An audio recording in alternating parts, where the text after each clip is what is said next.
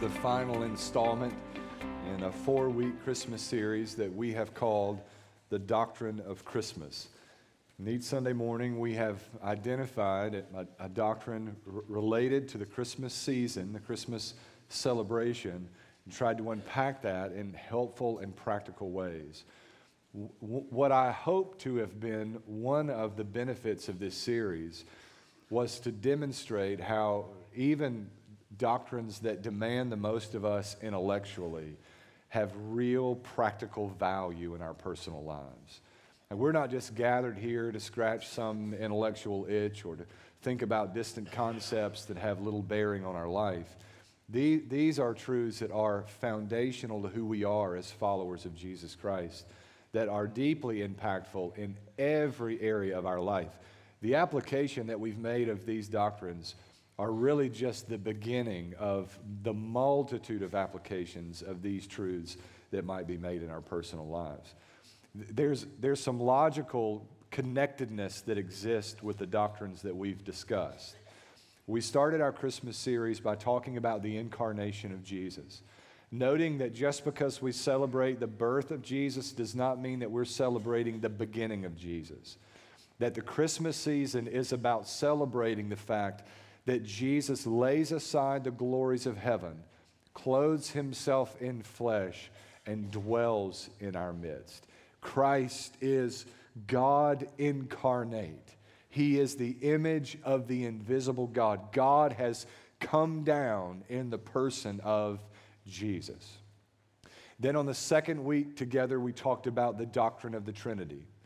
The throne of heaven was not vacated when God the Son came down in the person of Jesus. God is firmly positioned there in the Father. We talked about the persons of the Trinity Father, Son, and Holy Spirit, and how the triune God is at work in the world for our salvation and for His glory. How the Father loved us so that He sent forth His only begotten Son to die in our place and be raised again the third day that the gift of everlasting life and forgiveness of sin would be applied through the operation of His Holy Spirit, that our hearts might be open to discern the things of the gospel, that we might know Him and treasure Him and cherish Him, that we might be born again by the Spirit, Father, Son, and Spirit, actively involved in our salvation. Last week we talked about the virgin birth now, it stands to reason logically that if God is going to clothe himself in flesh, that if God is going to interrupt human history for our salvation, that this would unfold in a miraculous way, and indeed it does. As conceived in the womb of Mary is the Christ child, the Lord Jesus Christ himself.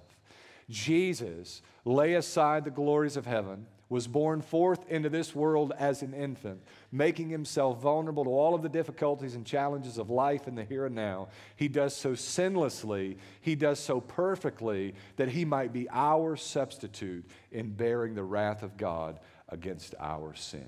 It really is a beautiful thing that God has done for us through his son, Jesus.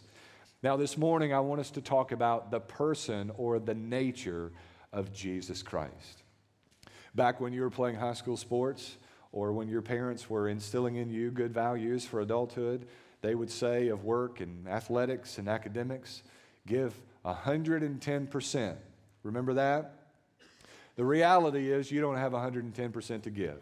All any of us have in reality is a flat 100%, and usually we're not fired up about giving that.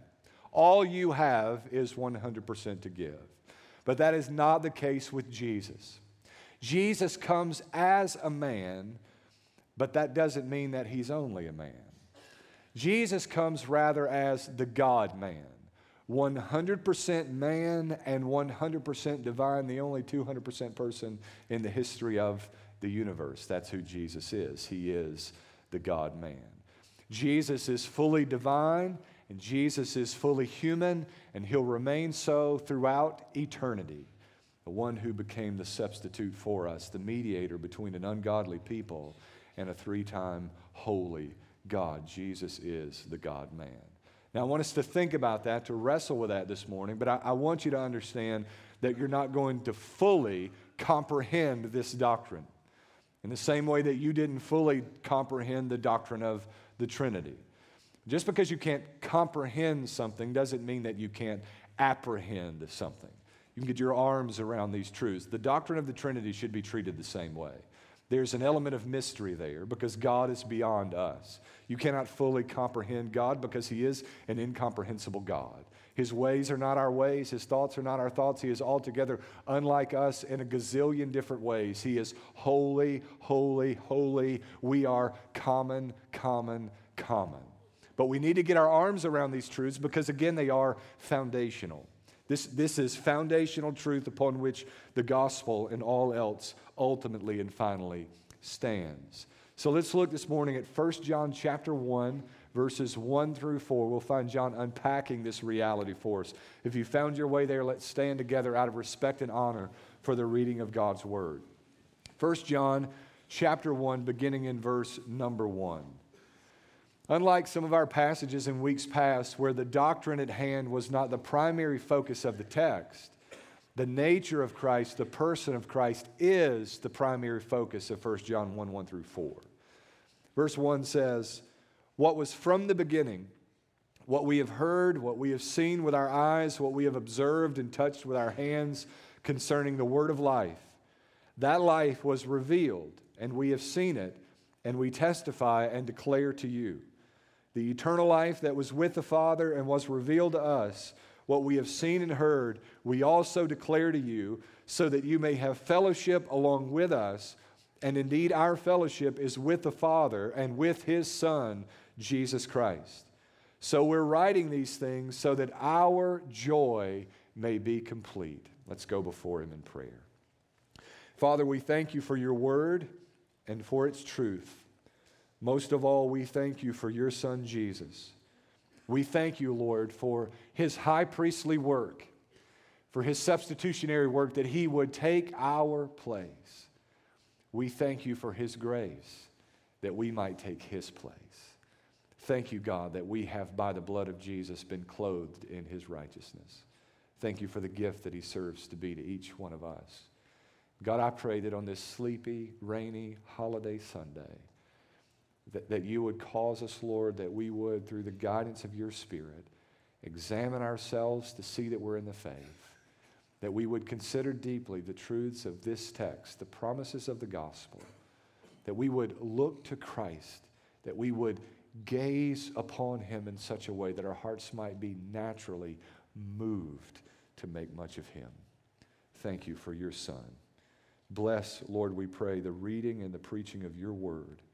In Jesus' name, amen. You may be seated.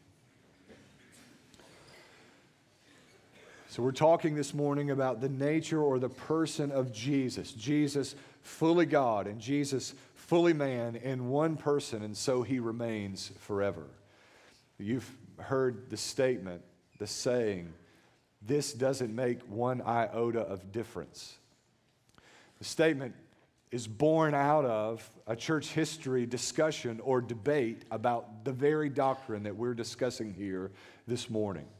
In the late third century and early fourth century, the church was discussing how it was that they might give expression to what the Bible says about the nature or the person of Jesus. The difference in the two positions was the presence of a single iota the smallest letter in the Greek alphabet, like the I in, in our alphabet, only without the dot over the top.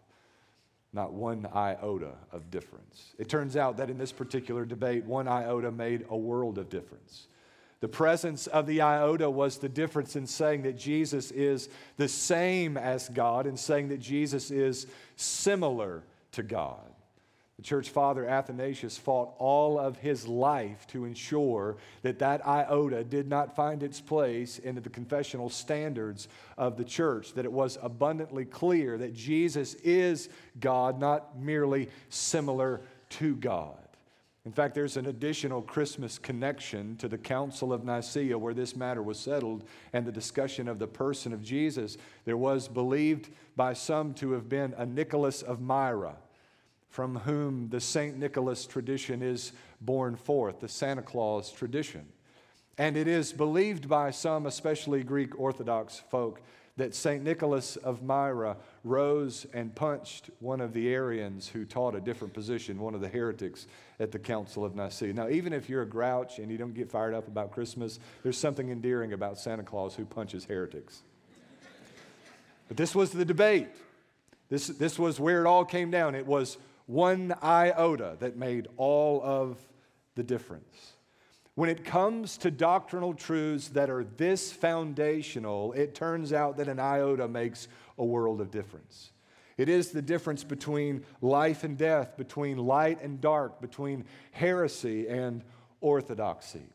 John helps a struggling church to understand the person of Jesus in chapter 1, verses 1 through 4. And I believe he can help us this morning to understand something of the magnitude of what God has done for us in sending forth his son Jesus. And I hope to show you again this morning how incredibly practical these principles are for us. Note first this morning that Jesus was fully man. Even as we contend for the divinity of Jesus, and we should, it cannot be neglected that Jesus was fully man as he walked in our midst and remains so in eternity. Look at verse 1. What was from the beginning, what we have heard, what we have seen with our eyes, and what we have observed and touched with our hands concerning the word of life, that life was revealed, and we have seen it, and we testify and declare to you. What John says there is that we have seen Jesus with our eyes, we have heard Jesus with our ears. We have touched him with our hands. In fact, he says we have observed, meaning we have gazed upon him intently. We have looked him over. We have examined him. We have walked with him. We have been with him. We have dined with him. We saw him.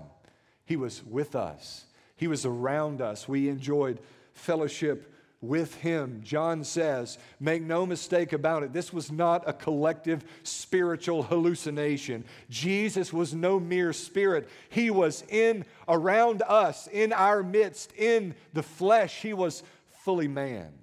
There seems like some redundancy about the way John describes it. He says, we've, we've seen him, and then we've observed him, we touched him, we've heard him, and then he even revisits the same verbiage in verse 3 of our passage where he says, We've seen and heard, and so we declare to you so that you might have fellowship with us. But John is very selective about the verbs he chooses to speak of, of Jesus by.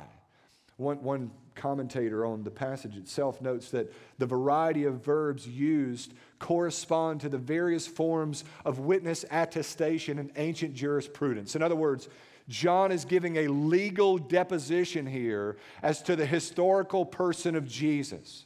This is, this is, again, no spiritual hallucination. This is not a concept that we have conjured up. This is not the work of our imagination. Jesus, as a man, was in our midst. He walked among us. He is Emmanuel, God with us.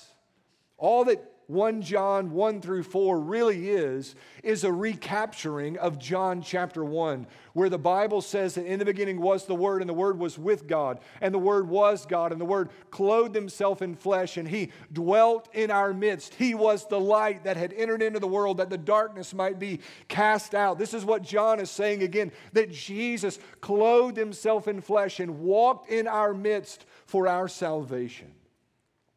No less man. Secondly, Jesus was fully God. Again, 100% man and 100% God. Now, again, you don't, you don't have to figure all of this out. The Western tendency, and by Western I mean the Western world, our tendency is to want to be able to systematize all things to, to be able to put everything in its nice, neat, organized category and understand it completely the way we do with math and science. That's how we're geared. We're, we're, we're born into that culture. It's, it's, we're swimming in that. We're, we're unaware of its presence, but that's the reality for us. And the assumption is that the rest of the world operates that way, but the reality is it's really just us Westerners who think we have to have our arms around everything for them to be acceptable. Just because you can't understand something doesn't mean that it's not true. Here, you're going to have to live with some mystery. And I'll say to those of you who seek to be armchair theologians or in reality theologians, trained theologians, the sooner you're comfortable with living with an element of mystery when it comes to your understanding of who God is and how God is at work in the world, the better your Bible study times are going to go for you. There's some things about the character of God that you're not going to be able to understand. Some things about the way that God is at work in the world that you're not going to be able to understand. And in trying to cram them into your system to make them fit your nice, neat boxes or categories, you're going to do violence to some doctrinal truth somewhere along the way. You're not going to be able to fully get this, but you, but you must embrace it. Remember what we said about the Trinity, what Dr. Rogers said about the Trinity? To try to understand it is to lose your mind, but to deny it is to lose your soul. The same might be said of the nature or the person of Jesus Christ. Fully man and fully divine. Jesus was not only fully man, the second point in our outline this morning is that Jesus was fully God. Go back to verse 1. What was from the beginning, what we have heard, what we have seen with our eyes, what we have observed and touched with our hands concerning the word of life. The word of life is Jesus, the word of life is the gospel. That life was revealed, and we have seen it and we testify and declare to you, Paul's. John says, the, the life of Jesus, the earthly life of Jesus. We saw him, we heard him, we observed him, we looked him over intently, we touched him with our hands, we shared food with Jesus. He was physically in our presence. That life was revealed to us. But again, that was not the beginning of the life, that was just the revelation of that life for us. He continues in verse 3 the eternal life that was with the Father and was revealed to us, what we have seen and heard, we declare to you. The life that we saw in the earthly ministry of Jesus was revealed to us out of the eternal life that is eternal life of Jesus, always with the Father eternally in eternity's past and, and eternity future.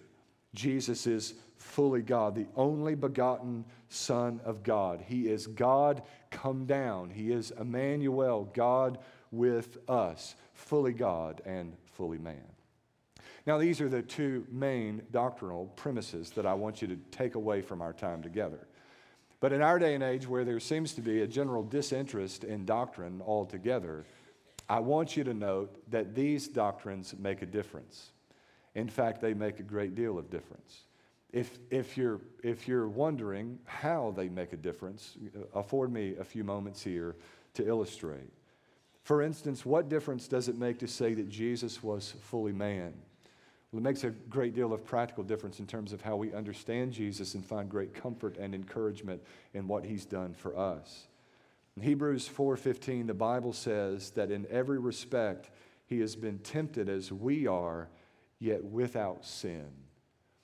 Jesus navigates the trials and the travails of life in the here and now, yet without sin. Now, there's something to be said there and celebrated about his absolute perfection. Can you imagine that? Jesus from an infant to an adult man and without sin. Having raised children, it is a phenomenal and mysterious thing for me to think about an, an infant, a toddler, a young child without sin. Some of you moms and dads can sort of bear witness with that. What does that look like?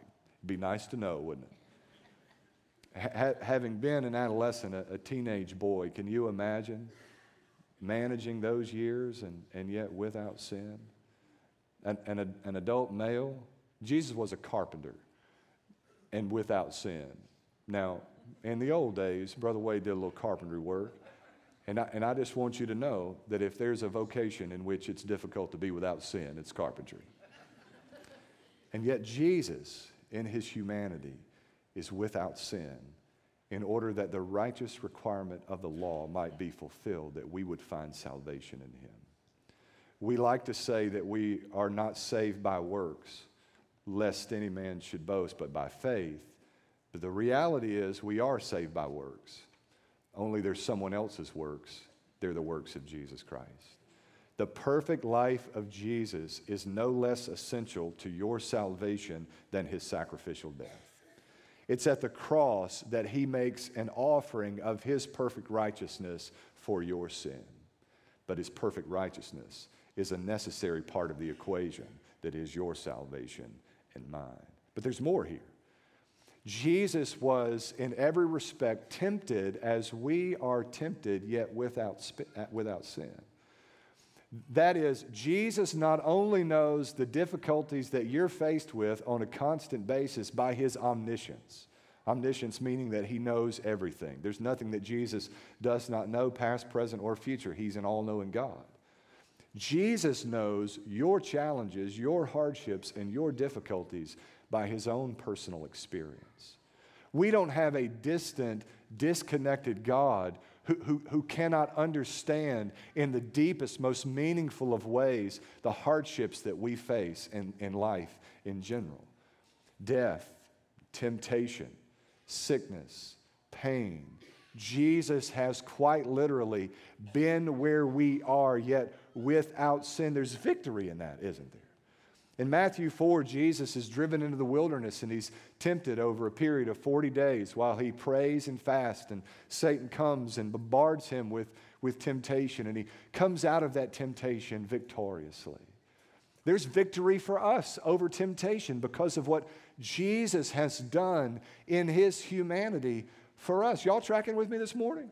We have a good God in the person of Jesus who, in the flesh, bears with the, the, the, the highest of challenges that this world brings to bear. In Hebrews chapter 2, verses 16 and 17, the Bible says that he had to be made like his brethren. That is, it was essential, it was necessary that he would be made like his brothers in every respect so that he might become a merciful high priest. There's a reason why the blood and of bulls and goats are not sufficient to cover for your sin because we are not bulls and goats one in our likeness, one after our image, must have come to serve as our perfect substitute. He had to be made in our image, He had to be in our likeness in every respect so that He might become our perfect high priest. And so Christ clothes Himself in flesh, dwells in our midst, and does so in absolute perfection. It makes a difference that we understand that Jesus was fully man. In addition, it makes a difference that we understand that Jesus was fully God. It would take an infinite God to bear with the infinite weight of our sin debt. No mortal man could bear with this. At the flood of Genesis 6, the fullness of God's wrath is poured out against creation, and all the earth perishes save Noah, his family, and a band of critters that boarded the ark with him. At the end of the age, the fullness of God's wrath is poured out against the sinfulness of this world as God comes not in a judgment of water, but of, of fire. And at the turning point of history, the fullness of God's wrath is poured out on the shoulders of Jesus Christ. The wrath of God against our sin. Jesus drinks the cup down to the last drop, makes atonement for our sin. The wrath of God is satisfied there. No mere mortal man could bear with such a judgment, but Jesus does, both in his humanity and his divinity. There's a reminder in Jesus' divinity that only God can save us from our sin. You cannot save yourself from your sin. You cannot save someone else from their sin. Never speak of your evangelistic efforts as saving someone. You can never save anyone. You can't save yourself, let alone anyone else. Jonah said, Salvation is of the Lord. The divinity of Jesus reminds us that only God can save us. That Jesus has done for us something that only Jesus could do. What you need to happen in your life in order for you to have the hope of everlasting life and the forgiveness of your sin is something you cannot manufacture on your own. It's something that you cannot produce. We speak so carelessly of conversion or salvation in our culture. We talk about someone growing up or wising up or maturing, but you don't in reality need to grow up, wise up, or mature. You need to be born again, and only Jesus can do the new birth. He holds the hearts of mankind in his hand. Only Jesus can turn the human heart. Jesus has done for us in his divinity what only Jesus could do. If we've learned nothing in our study in the book of Exodus, we've learned of our need for a mediator, someone to bridge the gap that exists between us as an unrighteous people and a holy God who is perfect in his justice. Moses could do that in part, right? He was the first mediator, so to speak. But Moses' work was impartial. Moses stood between God and man in a sense. He could bring the people to God through the sacrificial system that God had given him, but only Jesus could bring God to the people.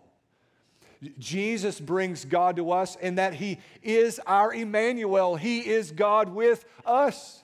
Moses makes the request Let me see your glory, God. I want to see your face. He sees the backward parts of God's glory and his countenance is changed. It's a dangerous thing for Moses to be brought into the presence of God. But Jesus brings to bear in this cruel and wicked world the bright radiance of his great glory. He is the image of the invisible God, that his people might look upon him for salvation and for grace and for mercy. Moses might have brought the people to God in some partial kind of way, but Jesus brings God to the people. And by virtue of Jesus bringing God to the people, he has secured it so that he might bring his people to God. Not in a partial sense, but in its fullness. You see what I mean? That these doctrines make a world of difference in our life. And to neglect them is to neglect the, the maintenance, the upkeep, the nourishment of your very soul. I think there's, a, there, there's, a, there's another truth here that I, I think we need to talk about just briefly. This is just put a parenthesis here. The whole message of the book of Hebrews is to persevere in the faith. And at the center of that first section of the book of Hebrews, in chapter 3, there's a single command, just one imperative that seems the linchpin to our persevering in Jesus. And you're not going to like this because you want action steps. You want me to tell you nine ways to persevere in your faith, and you want them to be active type things that you can uh, uh, sort of implement in your personal life, tools that you can employ. But it, it's not that way, so hang on. The, the Bible simply says, consider Jesus. Meditating on the magnitude of God's grace toward us through Jesus is essential to your persevering in the faith. If you'll think about Jesus, it's just that plain and simple. If you'll think about Jesus, it will have the effect of, of holding you fast through the difficult and dark seasons of your life. When the temptation comes, think about Jesus.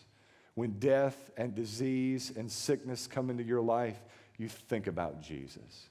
When, when heartache interrupts your life, you think about Jesus. We, my wife and I, we were reflecting back on 2019, and I don't know that until a couple of weeks ago we had really given much thought to how difficult 2019 had been for us. And this is not a cry, brother, wait a river kind of deal God has really been good to us through this year. Um, my, in this year that we started the year losing my granny, and then uh, we, we had our first, uh, the, our foster baby come into our home, which is, that's a game changer, you know, brand new baby. And then um, Brandy's grandfather died. Both of these, my grandmother and her grandfather, they're the linchpins of our family. Um, we're praying through and, and, trying to discern God's will in, in terms of uh, coming here as your pastor, leaving behind a former ministry, a move away from uh, my hometown, had been my hometown for my whole life, a two hour move, kids transitioning schools and everything changing in our life. There's just been a bunch of stuff, heavy emotional stuff that's happened in our life. And we say things like, I don't know how people that don't know Jesus get through some of these things. And I'll, I'll, go further than that. I don't know how people who do not believe in the absolute sovereignty of God over all things get through in life. Like that every detail of our life, the heartaches and the highs, the lows and the, and the moments of victory, I, I believe all of those things are ordered by God for His glory and for our good. And I don't know how you're going to function in this world without a hearty confidence that God is on the throne, that Father, Son, and Spirit are on our side, actively working for our good and for His glory. Are y'all with me this morning? If, if you're looking for an answer as to how you can persevere through the difficulties of your life, it's really very simple. Consider Jesus. Just look to Jesus. Think about the magnitude of what God has done for us that we might have salvation through Jesus Christ. That God would clothe himself in flesh, walk in our midst, live with perfection, die on the cross that we might have everlasting life.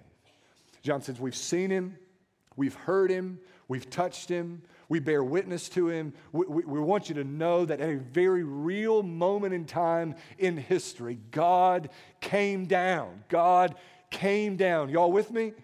So we get disconnected, I think, sometimes because we're familiar with the story. It seems distant from our reality, but there's a very real moment in time in history when God clothes himself in flesh, is born into a Bethlehem manger, walks in perfection in this world, walks in perfection in this world without sin dies on the cross in our place, is buried in a barred grave, on the third day is raised again at a very real moment in time in history. John begins the text, what was from the beginning, what we've heard and what we've seen, again, at a very real place in time in history. The historical markers here are everywhere. This happened at a very specific time in history. This is not a fairy tale beginning. God sent his son, fully man, fully divine, that he might fulfill the righteous requirement of the law we might have hope and rest in Him. Here's the third thing I want you to see. Because of Jesus, we have fellowship with the Father, the Son, and other believers through the Holy Spirit. Verse 3, John says, What we've seen and heard, we also declare to you, so that you may have fellowship along with us. And indeed, our fellowship is with the Father and with his Son, Jesus Christ. I'm writing these things. I want you to know of my testimony so that you can have fellowship with us, so that we can have fellowship with one another, and that together we can have fellowship with both the Father and the Son. That fellowship coming through the work of the Holy Spirit. Jesus is our access to fellowship with the Father, with the Son, and the Spirit. Furthermore, Jesus is the point of access to fellowship with other believers. So, in all likelihood, over the next week or so, you're going to be contemplating ways that you can be brought or draw nearer to God in the new year. You'll think of resolutions that might be made. You'll think of spending more time in prayer, spending more time reading your Bible. But you must know on the front end that our access to the Father is through Jesus Christ. That, that, that being brought near to God begins in Jesus. Like I'll encourage you over the next few weeks to set a Bible reading plan. But you must know that your ability to understand the Bible that's open before you is contingent upon the work of God's Spirit within you, which is provided for you because of the shed blood of Jesus at the cross that the Father's wrath against you has been pleased, that fellowship has been rejoined or reconciled, that the Father was glad to send forth the Spirit into your heart. It begins with Jesus. We'll, we'll encourage you to set times of the day when you're spending time with God in prayer. But understand that the prayerful access that you have to the Father has been made possible through the sacrificial death of Jesus Christ. Christ dies and the veil is rent and access is granted. That the Spirit, when we don't know how to pray, intercedes for us with groanings and utterances that we cannot comprehend. We have the Spirit available to us and abiding in us because of what Jesus has done for us. It all begins in Christ. It's Jesus. It's Jesus.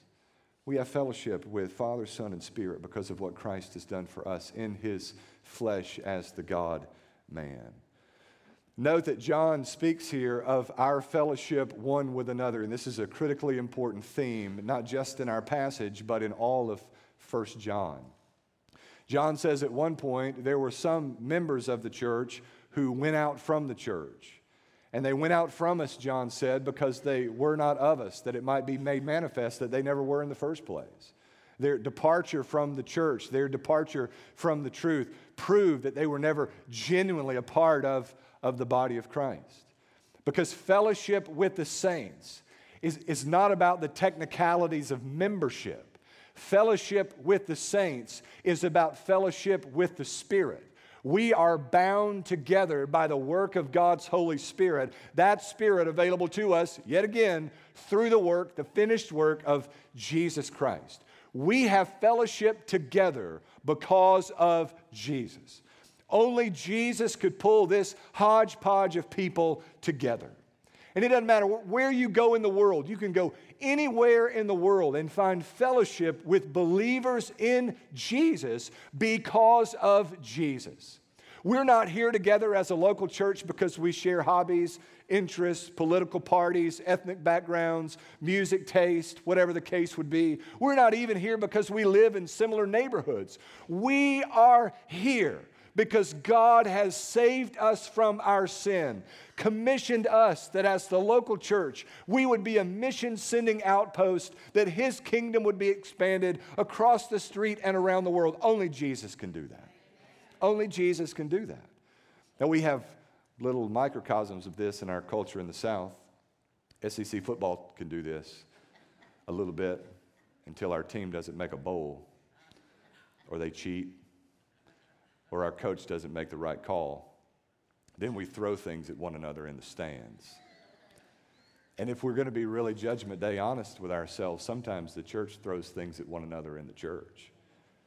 But the reality is, when our focus is on Jesus, when Jesus is, is the focal point of our fellowship, that's, that's when we're at our best at expanding his kingdom across the street and around the world. Again, the admonition of the scripture is not a list of nine things that you need to implement or do in your personal life actively or physically in order that things might go well. It's as simple as focusing on Jesus. Because of Christ, we have fellowship, Father, Son, and Spirit, and with one another. There's a fourth thing in our text, just quickly. In Jesus, our joy is made complete. The first of a handful of purpose statements are given in verse 4 of our passage, where John says, I write these things to you in order that our joy might be made complete. He might have also said, in order that your joy might be made complete. John says, Until I know that you understand these essential gospel truths, I cannot be at rest. I cannot enjoy the joy that I might otherwise have unless or until I know that you have understood the full magnitude of what God has done for you through Jesus Christ. May God give us that kind of restlessness, one for another and for the nations. May we not rest. May we fail to find perfect peace until all the world knows that Jesus saves sinners from their sins. But there's another level of truth here a, a level of truth that, that, that's really personal and applicable, perhaps for, for many of you this morning. You cannot have real joy in your life apart from Jesus. I always hate when preachers come to passages like this and they want to distinguish between being happy and being joyful. If you are joyful in Jesus, you will be happy. I'm not sure what the goal in trying to separate happiness and joy really is all about, other than trying to stave off hedonism but if you're joyful in Jesus, you'll be happy. And, and I just want to say, in the words of John, that I have seen and I have heard and I have touched with my hands virtually everything the world has to offer you that it promises will bring you joy and peace and satisfaction and fulfillment. And I have seen with my eyes, and I have heard with my ears, and I have touched with my hands the goodness that God has afforded me in Jesus Christ. And I want you to know this morning, money back guarantee, that what I have in Jesus, that what many in this congregation have in Jesus, this world cannot afford. It can't provide you with these things. At the end of your efforts to find satisfaction and fulfillment and peace and gladness in what this world offers you in counterfeit forms, you'll only find yourself jaded and frustrated and in worse shape than you were in the very beginning. What Jesus has done for us cannot be replicated. Taste and see that the Lord our God is good. There are very few people who ever have the experience of achieving or, or getting what they had hoped for all their life. I can't imagine what that experience might look like. This has never been a problem for me personally, but I, I, I watch people on television and read of people in uh, news articles, and I think, I, w- I, wonder what, I wonder what that's like. Several years ago, I was on a uh, chaperone, helping to chaperone a youth trip. I must have lost a bet or something like that. And, uh, and, and it was a New Year's Eve deal, and they had this guy, he was going to jump like a, a, school bus or something, like a bunch of school buses. They're always jumping something. And, and, and so he did his thing, and he was successful. And we were all watching and gathered around the television, and, uh, and they interviewed the brother when it was over with, and he was almost dejected. And it was the reporter asked the question, and she didn't mean it to be as negative as it came off, but it was, well, what do you do now? And he really didn't have an answer. And, and I just want to encourage you, for those of you, you're laboring toward ends that you believe will bring you fulfillment in this life, that when you get there, you're, you're only going to find yourself to be dejected and as empty and jaded and frustrated as you were at the beginning of your journey. But what Jesus offers us in the gospel, what Jesus offers us in the gospel is good. Our joy is made complete in Jesus. So, my invitation to you this morning is this to stop chasing after the things of this world, to stop laboring under the heavy burden of personal or cultural or social or even family pressures and just come and taste and see that our God is good.